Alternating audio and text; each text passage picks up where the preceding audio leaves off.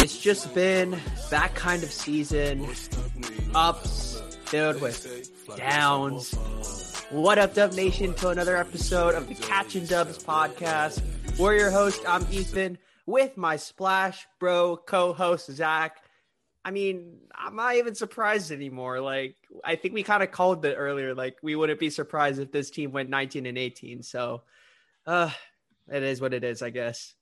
I mean, I'm just to be very blunt and honest. I don't think the Warriors are a very good basketball team. I think they're mediocre with Steph Curry on the floor. And if they didn't have Steph Curry, this would be part two of the 2019 2020 season. Those are just my thoughts, and we'll break down their three losses from this past week in this new episode. And I couldn't agree more. As always, to our new listeners, welcome. We're just two dudes who love the Splash Bros, and we just talk all things Warriors. And to our current listeners, thank you all for the support. We really appreciate it. And without further ado, let's get started. All right, so the first game, obviously Sunday night, uh, the Warriors took on the Lakers. Uh, that game was over from the start. Um, I think they Just lost. nothing to talk about here. It was one seventeen to ninety, I believe. Um, the Warriors looked flat, plain and simple. One seventeen to ninety one to clarify or to fix my mistake. Um, yeah, Lakers ran all over the Warriors. Don't really have many takeaways besides that the Warriors sucked all night. That's it. Um, I think. I think one takeaway is how I've noticed Kelly Oubre improve throughout the month of February, and he will hopefully continue it into March. Um, I think he is a player that the Warriors should look at keeping around next year. I know that may be a hot take, but I think his energy on the floor is great for the roster. He provides a lot of it with his blowing kisses after shooting the three pointer or doing the first down signal after uh, getting a charge or forcing a charge. Um, but he's starting to come around, and I think that is seriously something the Warriors should consider because I think he would be good on this roster as ESPN interrupts my uh, not a rant, but my uh, thoughts. Your love for Kelly Oubre. I mean, Yes. I totally agree with that. I mean, Kelly's been buying into the system. I feel like he's understanding it more. He's getting what his role is. But I mean, the Lakers game, we just don't have to talk about it. They just got demolished without AD. I mean, they just sucked. I mean, that, that's that's just all it is. But you know, enough of that Lakers game. It was really bad. But moving forward against the Blazers, another winnable game thrown away. Warriors were in complete control the entire game, but they just somehow let it slip away because of poor execution. They lost 108 to 106. Um, there was a call at the end, Zach. There was a call at the end, Zach, that I think ESPN was probably playing that, but I don't know. But when Draymond was driving Oh, in for a layup and Duncan Dame was- got a charge, I mean, controversial. I don't know what you think. I mean, uh, I think I'll all Warriors. yeah, I'll get my thoughts on that. I'll make sure that's included. Yeah, but um, overall, um, yes, it was a controversial call, but um, we should not have gotten to that spot in the first place. There was a possession, I think, with a minute left where the Warriors had three chances to get a bucket. I think it was probably two layups and a three missed opportunity. Like, like you know, it was kind of wide open, uh, especially with Draymond with that airball layup. So, I mean, just really bad execution. So I just kind of want to hear your thoughts on that part of the game, like Yeah. that poor execution. Yeah, the Warriors started off leading 10 to 0 and I'm just going to be honest again, if you're leading 10 to 0 in the first quarter, I think you should I know a basketball game can slip away from you, but I think if you're leading 10 to 0 at the end of the game, you should most likely win the game with how well you started. But obviously that didn't happen. And to go to the controversial call, I think I give all props for Draymond being aggressive and taking to the hole. It was a blatant missed call. NBA referees have messed up a lot in recent weeks. If you go back and look at the replay, damn it, ESPN, please stop it. if you go ESPN back, loves the podcast. if you go back and look at the replay, Dame's feet were not set whatsoever. Both of his, at least one of his foot, at least one of his feet were in the air, not foot, um, and his feet weren't set. So it was an off, obvious blocking blocking foul. But I think if in that moment of the game, I think if the refs they went back to review it, I don't think they were going to change it either way. But like Ethan said, I think they should have never been should have never been in that position. There's a possession where they've had they had four opportunities and they didn't have didn't didn't get one bucket out of any of those opportunities. I think Draymond missed a blatant open wide, wide open layup, which would have been an easy two points, which would have extended their lead, I believe, or they would have taken the lead. I don't remember, but I think it was like make made it up three or something. yeah, I think too many missed opportunities for the Warriors, which led them losing the game. And I think there's been a lot of games like that where they've missed too many opportunities and they've lost the game because of that. And there's at least six to seven games. And a tweet on Warriors Twitter summed it up best. Is this the Warriors' eighth worst loss in a year because they've had so many losses like this? It's been a frustrating year for the Warriors and the Warriors fans, and the frustration shows on Warriors Twitter. If any of you are reading that, Yeah, I mean, like it's just been frustrating. Like, um, you know, the game plan for Lillard was we they the Warriors doubled him the entire game. But when it came down to the last possession, Steve Kerr decides not to double him. I mean, I'm like, are you not gonna follow through with that game plan or not?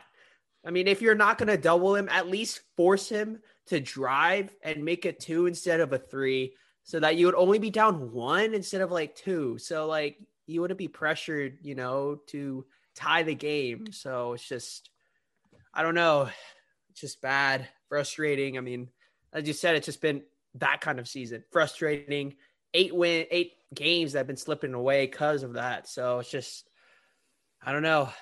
I don't even know what to say. It's just frustrating, to say the least. well, it's disappointing. I think a lot of frustration.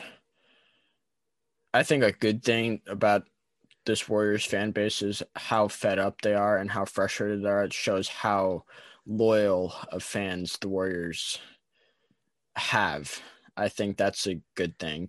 Um, and I think I'm gonna. I think I may have said this earlier on previous episodes, but I think, including myself, the Warriors fans were quite fortunate with five straight years of going to NBA Finals and winning championships, and now is a kick in the butt back into reality. And I think Steph said it in a post game conference, post game press conference earlier this week, saying that there are some teams that still remember the Warriors with KD, Steph, Clay, Iggy, Sean Livingston coming into their building and beating them by 30.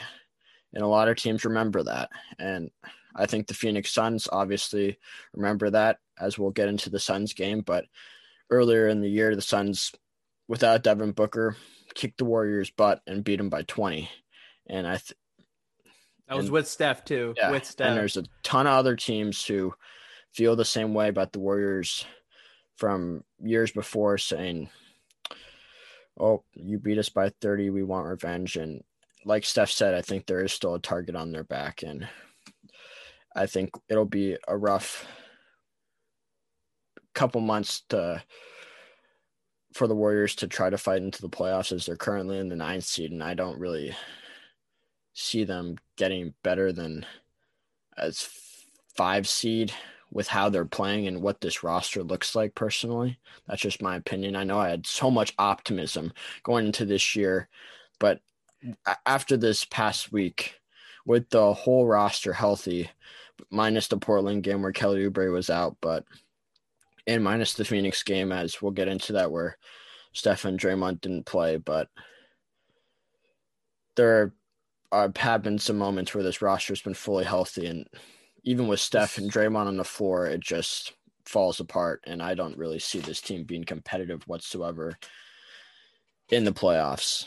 So I take back everything I said in the first part of the season, and I apologize to all Warriors fans saying by giving my optimism, but it's going to be a tough couple months for this Warriors team, and I think it'll be a big offseason for this front office as they need to build a contender. And like Dieter said on two episodes ago, they need to build a contender for Steph Curry because he's never regressed and he's still playing at such a high level. And it would be a disservice to him to not build a roster for him to make this team a contender and to go out and win some more championships before he's done.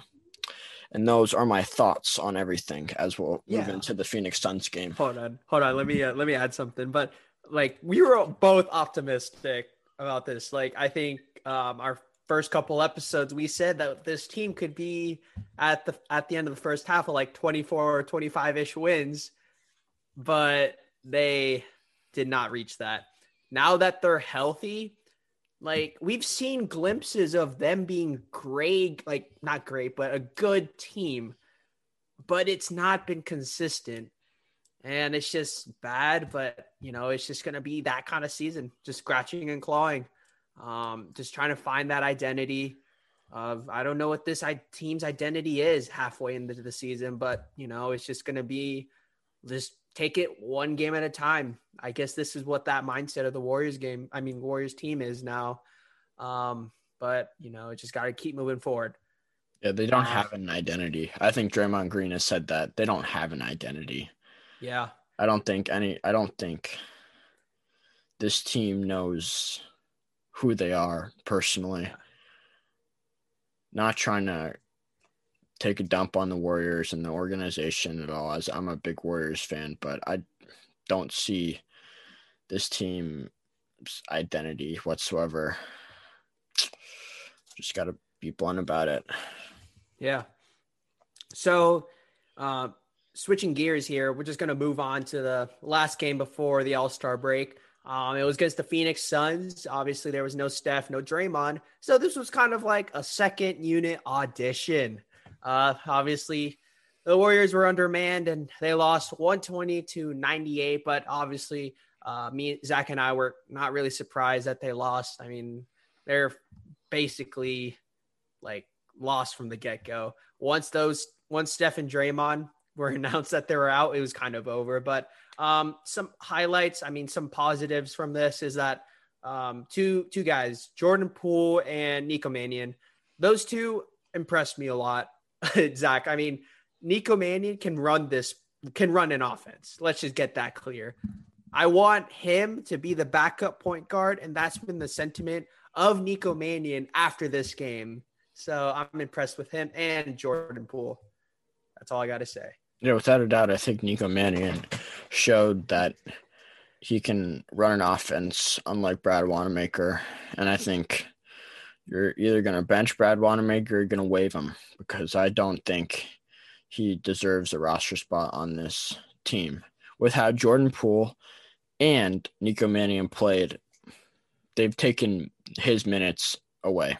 They don't – I don't think Brad Wanamaker has a spot on this team. That's just my personal opinion. Front office may definitely disagree with my opinion, but I think Nico Mannion and Jordan Poole should be intertwined in the second unit talks for the rest of the year um, with Kent Bazemore, um, JTA, Damion Lee. Mychal Mulder, all of them. And I think another spot from this game was James Wiseman. I think 35 minutes. It was a good night for James to get some experience under his belt. I personally think that after the All Star break, like you did in the first couple games, just put him into the fire, put him in the starting lineup. I think him coming off the bench and getting 11 minutes, that's not giving him experience whatsoever. And like the Warriors said earlier this offseason, he's here because we're he's a win now move. Well, he's not going to be a win now move if he's playing 11 minutes coming off the bench and he's not getting any experience. He needs the experience. And I think if you put him in the starting lineup and he gets 25 to 30 minutes a night, I think that'll be good for him to fight through his mistakes and to go through his ups and downs. So I think it was a good night for the Warriors coaching staff to see what guys could fit in the second unit as that has been a big negative on this first half of the season. Yeah, I mean, to touch on the Wiseman point, I mean, um, Warriors TV analysis, Bob Fitzgerald said it best. Like, I mean, James has to be bare minimum 24 minutes um, to play the last six minutes of the first, play the first six minutes of the second, play the, the last six minutes of the third, and play the first six minutes of the fourth. It was just to give him that experience. Like, as you said, Zach, like, just, you know, like kind of learn as you go. Um, that kind of thing. Just, you know, just he's to make a mistakes, obviously. He's a rookie. Um, you know, we just kind of have to give him that little leeway, but, you know, I have to find the balance between making too many mistakes then you know, that balance. So seeing James playing only 11 minutes in the Portland game is not good. Like, I, if we're in a win now mode, as you said, Zach, like James is not going to be able to help in a win now scenario if you only play him for 11 minutes. So, I mean, exactly. Just, yeah. Um, I don't know. It's just said all along. We're not chasing wins this season. Okay, if we're not chasing wins this season, why don't we develop James Wiseman into be into being a great big man so that in these three to five years, Steph and Clay and Draymond have left in their prime, that he can be a key pivotal player to help them win and be a contender in the Western Conference and win championships. That's all I ask out of the out of Steve Kerr and his coaching staff to at least put him in the starting lineup and get him some minutes because he's a young kid and I think like Ethan said 11 minutes off the bench isn't really going to cut it for him learning through his mistakes and playing a lot and trying to get better and learning the Steve Kerr system and playing against veteran big men in the league. I think he needs to be put in the starting lineup to make sure that he's ready since he is since the Warriors drafted him because he's a piece to help win now that he can actually help the Warriors in their win now 3 to 5 year window. Yeah. So um, it was a great, you know, recap of, you know, the last three games. And now we're going into the All Star break, and the Warriors are 19 and 18. And we'll give our thoughts on this whole first half and give the grades on the Warriors right after a word from our sponsor. Right. All right. So, I mean, you know, 19 and 18, I mean, it, I guess that was kind of like, I don't know, I'm not surprised, but if you were to have a give a grade, Zach, for this first half of the season, what would you grade this Warriors team right now? C minus. I'm just. It's been a big topic. I've listened, uh, like we had Ben on, who works for the Light Years Pod, of Sam and Andy. I've listened to their podcast. It's a big problem is this roster construction i think is probably number one problem heading into this year. And i think that's why the warriors are 19 and 18 currently sitting at ninth place in the western conference. And if the playoffs started today they'd be playing in a playoff play-in tournament against the dallas mavericks to try to make the playoffs. And then they would end up having to play i think utah jazz i think yeah it would probably be utah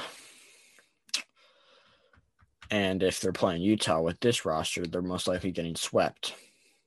And that showed with how they played against Utah in the first game where they lost by where at one point 30? in the game they were losing by 40 points. Yeah. So I think we can talk about the roster construction, how crappy that was this offseason, all we want, but we're now into the season and can't really change anything. But I think the trade deadline's coming up. Um, I don't know the Warriors are going to be buyers or conservative buyers or maybe sellers and sell the Minnesota pick and a couple players to get a star that they could use in years to come, like Zach LaVine or Bradley Beal, who have been hot names. But like Ethan and I have talked on uh, off the podcast, Zach LaVine and Bradley Beal have not asked out of their situations on the teams that they play for. James Harden asked out of Houston. He wanted to be traded. Um, I think that's a. I think in today's NBA, it's a little, it's very, I, very confusing with trades and whatnot. But I think most trades that happen with big name stars are guys who want out of the situation they're in. I think I don't think you're going to see Washington or Chicago trade Zach LaVine or Bradley Beal unless they want out of the situation they're in. And I think both of them will require a whole load of picks and young players. So for the Warriors, that'd probably be the Minnesota pick, another first round pick. Jordan Poole, Andrew Wiggins to match the contract. Maybe James Wiseman. Um, I don't think the Warriors will ever deal James Wiseman because I They think James, James Wiseman yeah. too much. I think James Wiseman and Nico Mannion, with how he's played, with how he played tonight, as we're recapping this on Thursday night, I think they've set that they're the future of the franchise, and I per- perfectly fine with that. I think Nico Mannion can grow into a very good point guard. Um, maybe John Stockton esque, but uh, as a comparison, but I think the Warriors should heavily consider making maybe a move at the trade deadline. Yeah, I mean, overall, it's just been a C C grade kind of season. I mean, like the last five years, as we said, we got we got lucky to expect that eight plus season, and now we just kind of hit back to reality, as you said, Zach. Like we're now like that C graded kind of team where you know we could have our moments, but we do have our sucky moments, our like our F graded games. So I mean, do I expect them to make a move? Probably not. I would say maybe 20% they make a move. Um, but if they make a move, it's probably, I, I don't know. I don't think they would trade Kelly Oubre because I feel like they love Kelly's game Yeah, right I- now. yeah, I, yeah. I'm not trying to interrupt, but No, you're good. You're good. I don't think Steve Kerr will. I think Warriors fans get it are a little mistaken by this. I think Steve Kerr coming in, going to five straight finals, winning three championships, he kind of has a role in the front office. I think Bob Myers and Joe Lacob maybe check some things by him.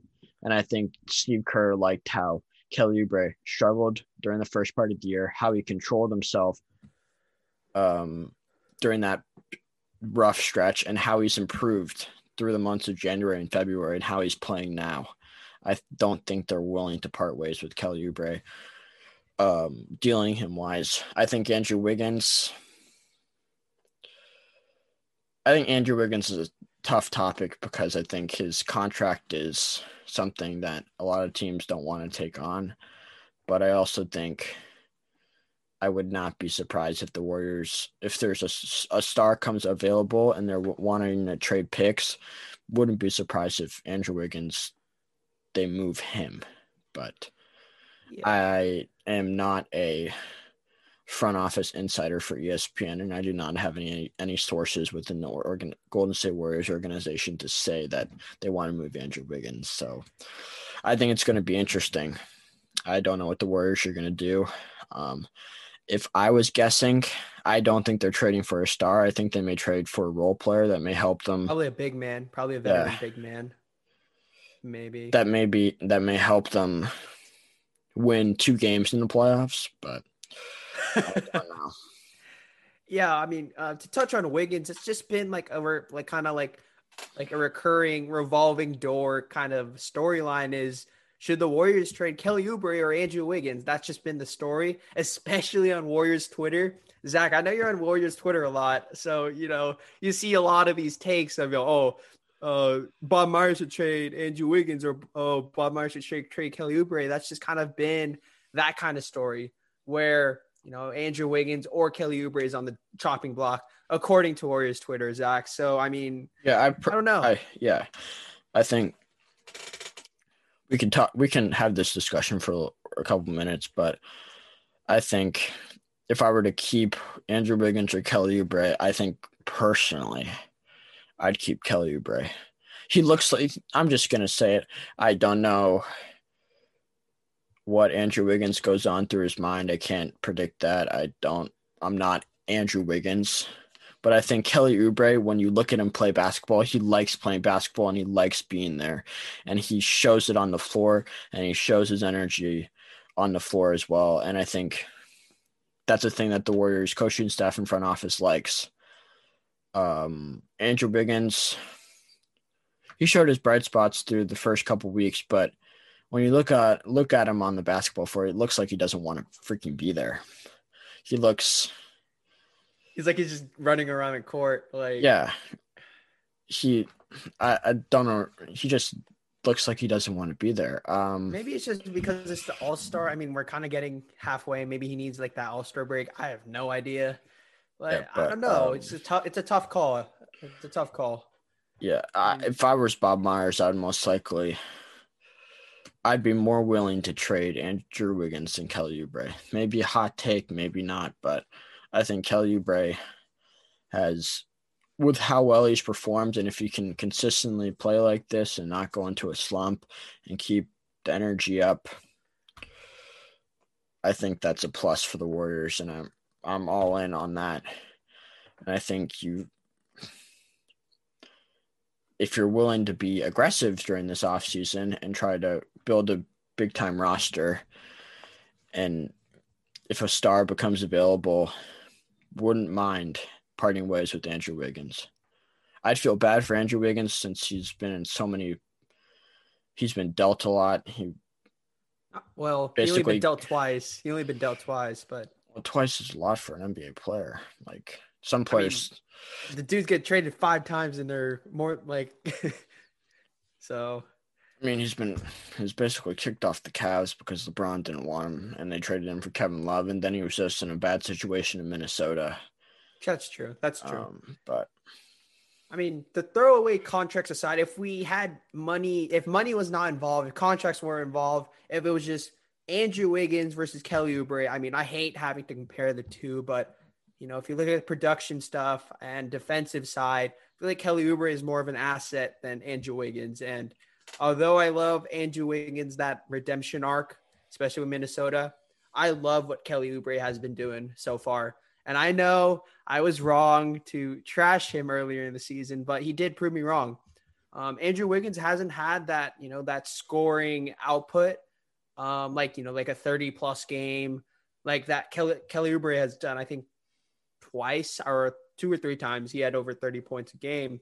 Um, I don't know. It's just it's a tough, tough call, especially for a front office too. So we'll see. yeah, without a doubt, uh, like Ethan said, we'll see what Bob Myers and Warriors front office does when the trade deadline comes up in a couple weeks. Um, who knows what they're gonna do, but this roster needs some needs some fixins and Some serious work is needed to be done for sure. Warriors will head into the All Star break and Steph will play on Team LeBron.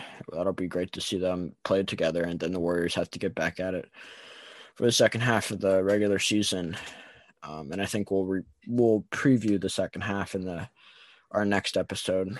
Um, so I think this will conclude episode number twenty three.